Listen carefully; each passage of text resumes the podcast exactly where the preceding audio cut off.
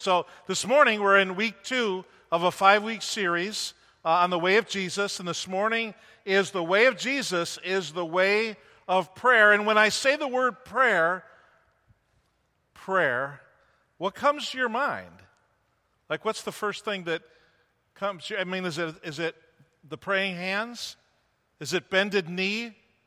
Is it um, bow, bowed head and closed eyes when I say the word prayer? Is it uh, now I lay me down to sleep? Right? Um, is it Hail Marys and Our Fathers? Is that what comes to your mind when I say the word prayer? Is it the fact that uh, it's something you wish you could do more of? Also, something you know you're never going to do enough of? When I say the word prayer, does it elicit a, a sense of shame or guilt? And if I use the term prayer life, it is, does it make you feel like, wait till your father gets home? Or does it make you remember maybe those, those weeks in the summer uh, when you would go to your grandparents' house? And when you were there for a week, you were always loved and liked. You could never do anything wrong. And you always had a positive feeling on your way and on your way back. What, what does prayer bring to your mind? William Young, in his book called The Shack, got into a little bit of trouble with Christians when in the book he cast the character of God the Father as a pleasantly overweight African American woman, grandmother, African American grandmother uh, who was in the kitchen cooking, and there was this deliciously inviting meal. And some Christians got very like turned around about that and other stuff in the book, but but that in particular, God the Father as a black grandmother. People just couldn't, you know, they couldn't get, but, but what they didn't understand was that William Young was writing not about theology, wasn't a theology book, he was writing about relationship. So, the character in the book, as a child who was in an abusive home, down the street, a few houses, was this black grandmother who always smiled and waved when he went by and would often invite him in and feed him and love him and affirm him and encourage him. So, as William Young writes the story, he decides for this young boy that when teaching about God, in relationships that when this guy went through this horrific tragedy in his adult life, that God showed up to him as a black grandmother who would take him in and feed him and love him because his home was so abusive. So it wasn't about theology or doctrine, but you teach doctrine through relationship and you teach relationship through doctrine because it's, it's dangerous if you have relationship without doctrine. It's dangerous if you have doctrine without relationship. There's danger when you have theology without relationship, or vice versa. And it's dangerous when you have prayer without relationship. Or if you try to have a relationship with God without prayer. You can't do it. But prayer without relationship becomes religion. Who wants religion? Let me tell you, maybe church people in a church want religion. but people out there in the real world, they don't want religion. They're tired of religion. Because religion is something you can never live up to. Religion just leaves you empty and guilty and not enough. You don't measure up. So thank goodness that God is not about religion, but He's about relationship. In Matthew chapter 6, we know this passage. This is the, this is the, uh, the Our Father. This is the, the Lord's Prayer. We can hardly read it like fresh because it's so common to us. But after I read the first line, would you join me out loud and, and we'll read this together? After I read this, then, Jesus' answer to the disciples when they said, Lord, teach us to pray. This then is how you should pray. With me. Our Father in heaven, hallowed be your name. Your kingdom come, your will be done on earth as it is in heaven. Give us today our daily bread and forgive us our debts as we also have forgiven our debtors. And lead us not into temptation, but deliver us from the evil one.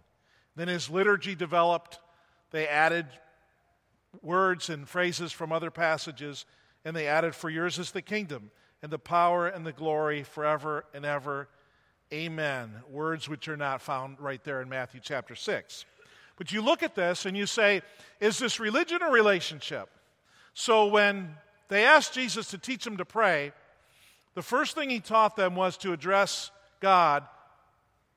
And even using the word address is too formal.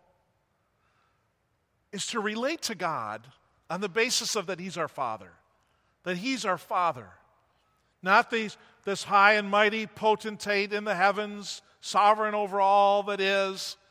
But first, fundamentally, primarily, we relate to God as our Father. And those of us who had good fathers, that'll be a, a happy thing. And those of us who had difficult fathers, it'll be maybe a difficult thing. But that's for a different time and a, and a different teaching. But as we look at that, go back to the previous slide there, beginning in verse 9. Is this relationship or religion? Our Father in heaven, hallowed be your name. This Father has a name. And in this context, the name is Father. But we know the name is Jehovah or Yahweh. But he's, he's, he's personal. He's not some like this disembodied deity somewhere, but he's personal. He has a name. Hallowed be your name. Your kingdom come. He's got a kingdom. He must be a king. Your will be done. He's got a desire. He has a will. He's got things that he wants to see happen and your will be done on earth as it is in heaven. We're here and you're there, and we want what you do there to happen here, Father, and we call on you to make that happen. Give us today our daily bread. Just like in the wilderness, you gave the children of Israel the manna. Give us the bread for today. Because a good father gives food to his kids, a good father provides for his family. And so Jesus says, when you go to your Father, He's your Father, He'll provide for you. Just ask Him. And forgive us our debts as we also have forgiven our debtors. Good fathers maintain good relationships, and they forgive kids. Look at the, look at the, um, uh, uh, the prodigal son, right? The father who's out there looking, looking, looking, and he sees his son coming and he goes and meets him and he forgives. That's relationship. It Has nothing to do with position or authority or power or might. It Has to do with what? What we talked about last week. It has to do with love. And lead us not into temptation. Protect. Good dads protect their families, they protect their kids. Protect us, God. Keep us from temptation. Deliver us from the evil one. There is an evil one. And you're not him. You're the good one. In fact, when he say the good one and the evil one, it gives, this, it gives this, uh, this equality to them. Not at all. The evil one's small and puny, and the good one envelops all because he's God. Deliver us from the evil one. So, this prayer that Jesus taught his disciples to pray was a prayer that somebody would say to their father You're my father, and I'm praying that you would deliver to me the things that a good dad delivers to his kid. And I'm relating to you as your kid, God, and I'm asking for these things. Help, help. My grandson Knox is just uh, 23 months old, and by the day he's learning new words. And it's those of you who are grandparents, you, you know, here we go. Another grandparent story. Can, can I show you some pictures? Let me get rid of the clock. this, is a, this is a clock on Sunday mornings. Other than that, it's the grandchild directory. There's all the pictures. He's got this thing that'll say, if he's doing help, help, help, help, yeah, help, yeah, he needs help. And what does my son say? Daddy, help you. And he goes, right. This whole prayer is help, help, yeah, help, help, yeah, you know, yes, amen, amen. and daddy says, amen. I'm moving towards you. Daddy, help you. We do that as people, right? If if your son asks for a, a stone or, or, or, or bread, are you going to give him a stone? Or a fish, are you going to give him snake? No, no. No. And Jesus is teaching his disciples when you pray, come to God as your Father. How do the other gods get come to? Well, they're, they're, they're, they're on this foundation and they're made out of stone or wood. And they have to come and offer things to the gods and bow to the gods. And fear if they fall out of pleasure and out of favor with the gods, that the God's mighty hand will crush them. See, God is so different. And Jesus, Jesus knew his Father. And he's saying, when you pray, and, and my way is the way of prayer, and we're going to see that. But he taught his disciples to pray. And he taught his disciples to pray, and they asked him because they saw him. They watched him. They were like, Yeah, Teach us to do that. Teach us to relate to the, the Father the way you do. And in that little, short, tiny prayer, he taught them so much. I asked the question Did Jesus need to pray? I mean, theologically, how, how many gods are there? How many gods? I can't, I, I can't hear any. One, okay. I was going to say the first service had it together, but uh, so there's so there's one God. So there's one God. now now they do now they do it like this. Back when in the olden days, remember when we this used to be three, yeah. right? Now now this now this is three, right? This is I think this is the cooler three or something. I don't know. There's so there's one God in Father, Son, and Spirit. So th- theologically now, think with me theologically. Um, uh, ontologically, the essence and nature of God, he, God Himself is three in one, and Jesus would pray to the Father, so God was talking to God. When I was a kid and things were not politically correct, there was a word we used for people who talk to themselves. I guess it's okay. Nuts, right? That's the word, right? You're just nuts. Well, now we're used to, we'll pull up to a stop sign and there'll be somebody next to us and we'll be like, Who's, who are they talking to? Well, you realize there's speakerphone and all that. You can't tell who's crazy and who isn't anymore because everybody talks to themselves in their car. But a God who talks to himself. But in the very nature of God is relationship. God is relationship. I mean, that's, that's in his nature, that's in the fabric of his being. And he loves himself. They love them, right? The Father loves the Son, and the Son loves the Spirit, and the Spirit loves the Father, and the Spirit loves the Son, and the Father loves the Spirit. So God is relationship.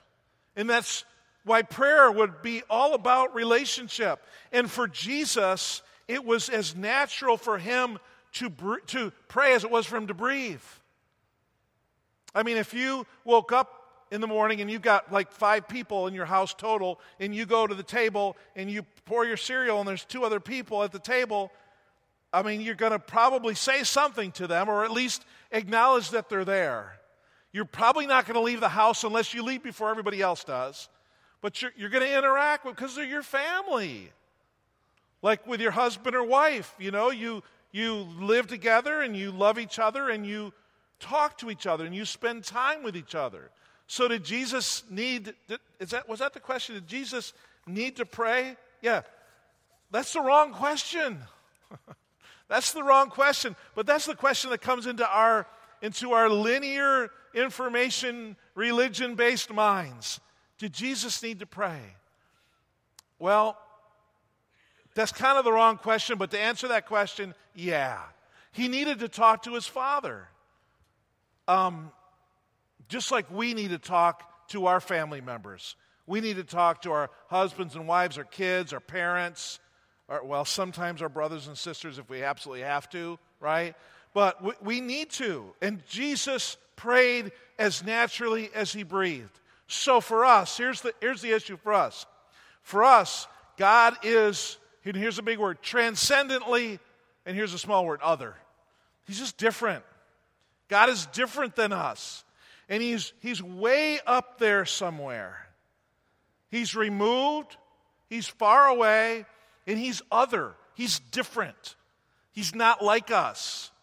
And so that can cause this, this chasm, this, this distance between us and him. In Isaiah 55, it says, uh, Isaiah wrote, Seek the Lord while you can find him. Call on him now while he is near. Hmm, that doesn't sound far away, but he goes on Let the wicked change their ways and banish the very thought of doing wrong. Let them turn to the Lord that he may have mercy on them. Yes, turn to our God, for he will forgive generously. And then verse 8 My thoughts are nothing like your thoughts, nothing like them, says the Lord. And my ways are far beyond anything you could imagine. For just as the heavens are higher than the earth, so my ways are higher than your ways, and my thoughts higher than your thoughts. God says, I don't think anything like you. I don't think anything like you. You don't think anything like me. How often are we looking at the news or looking at our lives or looking at our community we're saying, why? How is this happening? How is this going on? God, what are you doing? God's like, not like your thoughts. You know, my thoughts are completely different. Why? Well, because he sees everything and knows everything and he made everything, probably. Or maybe the short answer is he's, he's other, he's different, he's not like us. But also, God is ultimately personal. Jesus tells us to address God as our Father. We looked at that in Matthew 6. And Hebrews chapter 2 refers to us as the brothers and sisters of Jesus. In the King James, I think the word is brethren, but it encompasses male and female. Siblings. We're, we're siblings with Jesus. And the, the Holy Spirit, He's our comforter, He's our advocate, He's the one who indwells us. And in 1 Corinthians 6, he's, it says that He's one spirit with us. Our spirit and his spirit are one spirit. So while God is transcendent and other, he became human. He came in the flesh. He, he incarnated. He became like us so that we could connect with him. John chapter 17, it's not up on the screen, so you actually have to open your Bibles or fire up your cell phone and your Bible app if you want to see it. In John chapter 17, in verse 1. So, John 17 is part of the, the upper room discourse where Jesus meets with his disciples. It's the night that he was betrayed and the night before he was going down. And uh, they were going to put him on the cross. And in 13 and 14 and 15 and 16, he does all this teaching. And if you open your Bible, you got the red letter version, you got all these red letters. And then he gets to the end of chapter 16, and it says that after Jesus said this, he looked toward heaven and he prayed Father, the hour has come. Glorify your Son, that your Son may glorify you. What, I, what we decided I would come and do, it's time. It's time. It's going to happen. And we're going to do this together, Father. I want to want you to glorify me support me, encourage me, build me up right now as I support and encourage and build up you and glorify you. For you granted him authority, even or, or over all people, that he might give eternal life to all those you have given him. Now, this is eternal life that they, that they know you, the only true God, and Jesus Christ, Jesus the Messiah, whom you have sent. I have brought you glory on earth by finishing the work you gave me to do. And now, Father, glorify me in your presence with the glory I had with you before the world began. And as he's praying this, the disciples are there. And they're hearing Jesus talk about being with God before the world began, being with the Father, and receiving glory from the Father. And now Jesus is about to do the most glorifying thing, probably, of his tenure as a human being on earth, and that is to go to the cross and fulfill his work. In later on in the passage, in verse 20, you see where it gets very personal, very personal, very relational. My prayer, verse 20, is not for them alone. I pray also for those who will believe in me through their message. Now, notice right there at the beginning of verse 20, he says, My prayer and I pray. So you got the word prayer as a noun and you got the word prayer as a verb. You know, we could we could actually write prayers out and we would have this is Jesus' prayer on paper. We could have a prayer. So we could have a prayer for the morning that we write out and that we pray and we mean it because we wrote it. And we're praying exactly what we decided we want to pray. It's not just catch as catch can and just uh, off the top of our head, quick prayer out the door. But you say, okay, in the, the beginning of the day, this is what I need from God. This is what I'm going to ask my Father for. This is what I'm going to pray about. And we write it down. And we have a prayer as a noun, and then we pray that prayer as a verb. And we mean it because we wrote it. So he says, I pray also for those who will believe in me through their message, that all of them may be one, Father, just as you are in me and I am in you. May they also be in us, so that the world may believe that you have sent me. Now, it sounds a little bit on its face like gobbledygook, right? I and you, and me and them, and them and us, and we and them, and you. It sounds a little confusing. But what it's, what it's teaching is so is intimacy and relationship. We're uncomfortable with that at times, especially in public settings. In our culture, in the Western world, and particularly in America, in some church settings, we want, we, we're taught to be proper. All of us older people, we were all taught to be proper in church. And so sometimes we're uncomfortable to, to realize the, the, the personalness of God the intimacy that God wants to have with us. He wants to live inside of us. And Jesus said, I'm in you, Father, and you're in me, and I want us to be in them so that they can have what we have. And what is that? Love, loving relationship, uh, uh relational existence, unity. I've given them the glory that you gave me. That's heavy. That they may be one as we are one. So just think about, just think about that for a while. That Jesus wants us to be one like he and the Father are one. Like my first thought is, is that even possible? But Jesus is praying it. Maybe, maybe there's maybe there's more in this church thing than we ever realized. Right? Maybe God really does want us to be connected in significant, meaningful ways. Verse 25 I and them, and you and me, so that they may be brought to complete unity. Then the world will know that you sent me and have loved them, even as you have loved me. Wow. The love that the Father has for the Son, that Father Son love, Jesus is okay. He's okay with the Father having that kind of love with us. Father child love with other than just Him. He's okay in sharing that. The prodigal son's brother, he wasn't quite as okay, right? When God, the father was just lavishing on the prodigal, and the brother was like, dude, you haven't been around. You, you took off. You bounced. Now you're back. Jesus is saying here, have loved them even as you have loved me. Father, I'm okay with you loving these unholy. A lot of words ran through my head. I picked unholy. Unholy people. I'm okay with you loving them like you love me. Father, I want those you have given me to be with you, to be with me where I am, and to see my glory. He's inviting us in.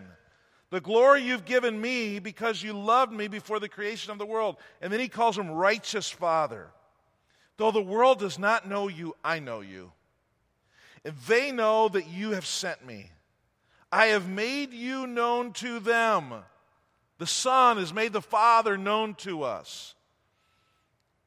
And will continue to make you known in order that what? In order that, for the purpose of, so that the love you have for me may be in them. The love that the Father has for the Son. We're talking about in the, in the divine nature of God, the deity, the one and only, the only living and true God. The love that the Father has for the Son would be in us.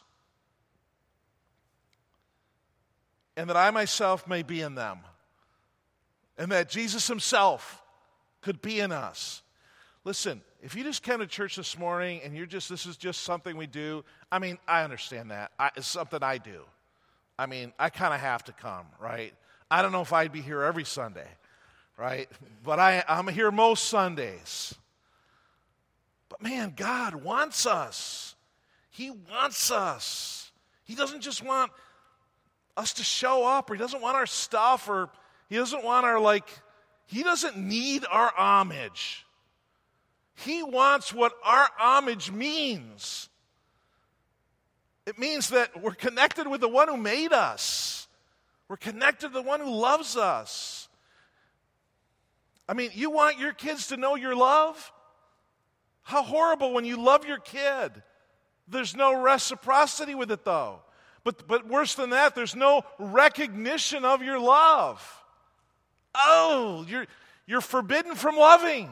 It's a horrible place to be. And God doesn't want that. And Jesus in this passage is praying, he's praying for his disciples and for those who would believe after them that, that, that it would happen, that the love would take hold.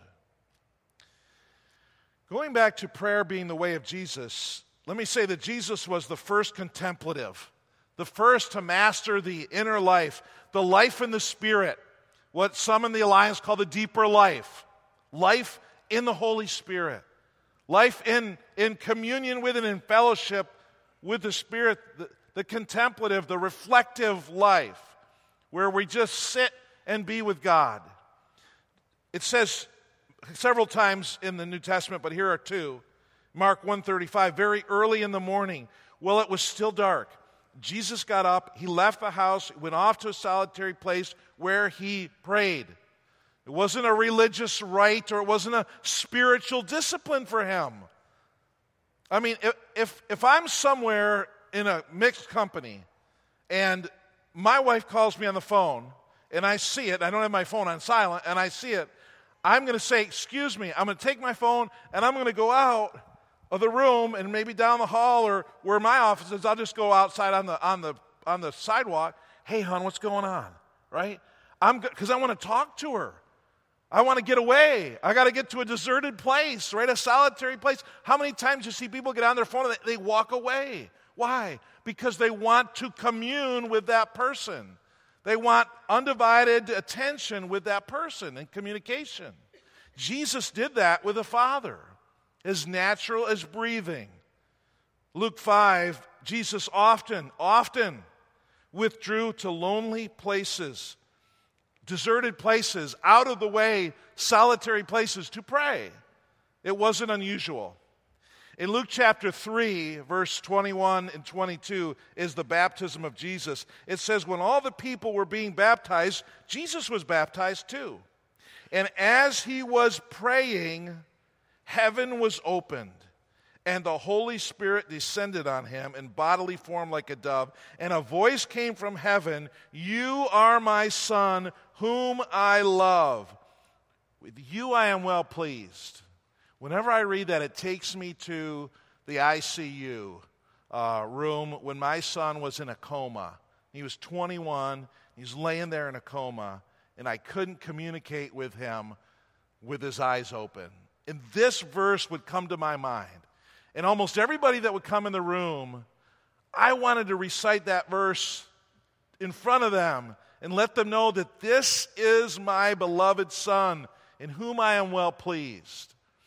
And hardly ever goes by without me seeing that boy and thinking that. I'm appreciative. And the Father here says to Jesus, He's my beloved Son, in whom I am well pleased, whom I love. Whom I love. Jesus was praying. Jesus was praying when heaven was opened. Jesus was praying when the Holy Spirit came down. Jesus was praying when the Father's voice boomed. What does prayer mean? He was talking to the other two people of the Godhead, and they showed up. One showed up like a dove, and the other one showed up ver- audibly because they're God. They're the three that are one. And then in Matthew chapter 26, it's the Garden of Gethsemane, and Jesus says to the Father, He says, um, My Father, if it's possible, may this cup be taken from me, yet not as I will, but as you will. Then he says, My Father, if it's not possible for this cup to be taken away unless I drink it, may your will be done. He's in his deepest, darkest hour. And what is he doing? Sweating great drops of blood. Disciples are asleep. Judas and the and the, the religious guards are, you know, trouncing across the hill. And where is he? He's talking to his dad. Because he has to talk to his dad. And he said, if you can help me, help me. And if you can't, whatever you, uh, you're the boss. I'm going to do it. So, quickly, four things. Four things that I think the life of Jesus and the prayer life of Jesus, Jesus moves prayer from one area to another for us. The first one is that Jesus moves prayer from the bondage of obligation to the joy of relationship. If there's one thing that, I would ask you to do, is to think about that and, and say, what does that mean for me? What is that? Because it means something. It's not just a, a factoid out there in the universe of knowledge. It means something. That Jesus moves prayer from the bondage of obligation to the joy of relationship. Second thing is he moves prayer from a list of requests. We see that in John 17. He's got some requests, but to intimate conversation. Because that's what it is, because it's with another person, not just to some disembodied un- impersonal deity. And then Jesus moves prayer from a religious practice to a personal friendship. So I like the term spiritual discipline only so much. I like it, and I'll refer to it in just a second, for one thing, but I don't like it in another way because it's like, I don't. I mean, do you call morning coffee with your spouse marriage discipline? I did my marriage discipline this morning. I had coffee with my spouse. We don't think of it that way because we think in terms of relationship. That's what God wants. And then Jesus moves prayer from rote repetition to powerful transformation. And we saw that in John 17. He wants to powerfully transform the environment where the Pharisees, uh, they like to be on street corners and they thought they'd be heard for their many words which kind of makes me feel a little self uh, reflective right at this moment. Um, be heard for their many words. Prayer is spiritual nourishment to sustain us, and it's also spiritual exercise to strengthen us. So sometimes you want to pile, pile prayer up. Like we pile exercise up. We only do it once a day. We get out of the way. Sometimes we got to pile prayer up, and we have to have a focused time for prayer. It's spiritual exercise that makes us stronger. And then sometimes it's spiritual nourishment, and we got to spread it out. So we spread food out throughout the day. We don't, we don't pile food up and eat three meals and all the snacks and the fourth extra meal all in one time. We don't do that. We spread it all out throughout the day. So should prayer as spiritual nourishment be spread out. So think about, think about how you pile up prayer. And if you do and if you should, and what that would look like, and think about how you would spread out prayer. Spread out your relationship with God throughout the day. With that, let's pray. Father, thank you. Thank you that you love us, that you, that you, Lord, as we talked about last week, your goal is love. Your goal is love. And the context of that is in relationship. And that relationship often looks like the practice of prayer with us. But Lord, I, I have one request this morning for me and for my friends. I pray that you would help us to not engage in prayer as a religious rite or a religious practice, but help us to engage in prayer as an intimate, personal conversation with our dad, who loves us and likes us at the same time, and who is all powerful and can answer our prayers. If the way of Jesus was the way of prayer, Lord, teach us to pray in the context of a loving relationship. In Jesus' name, amen.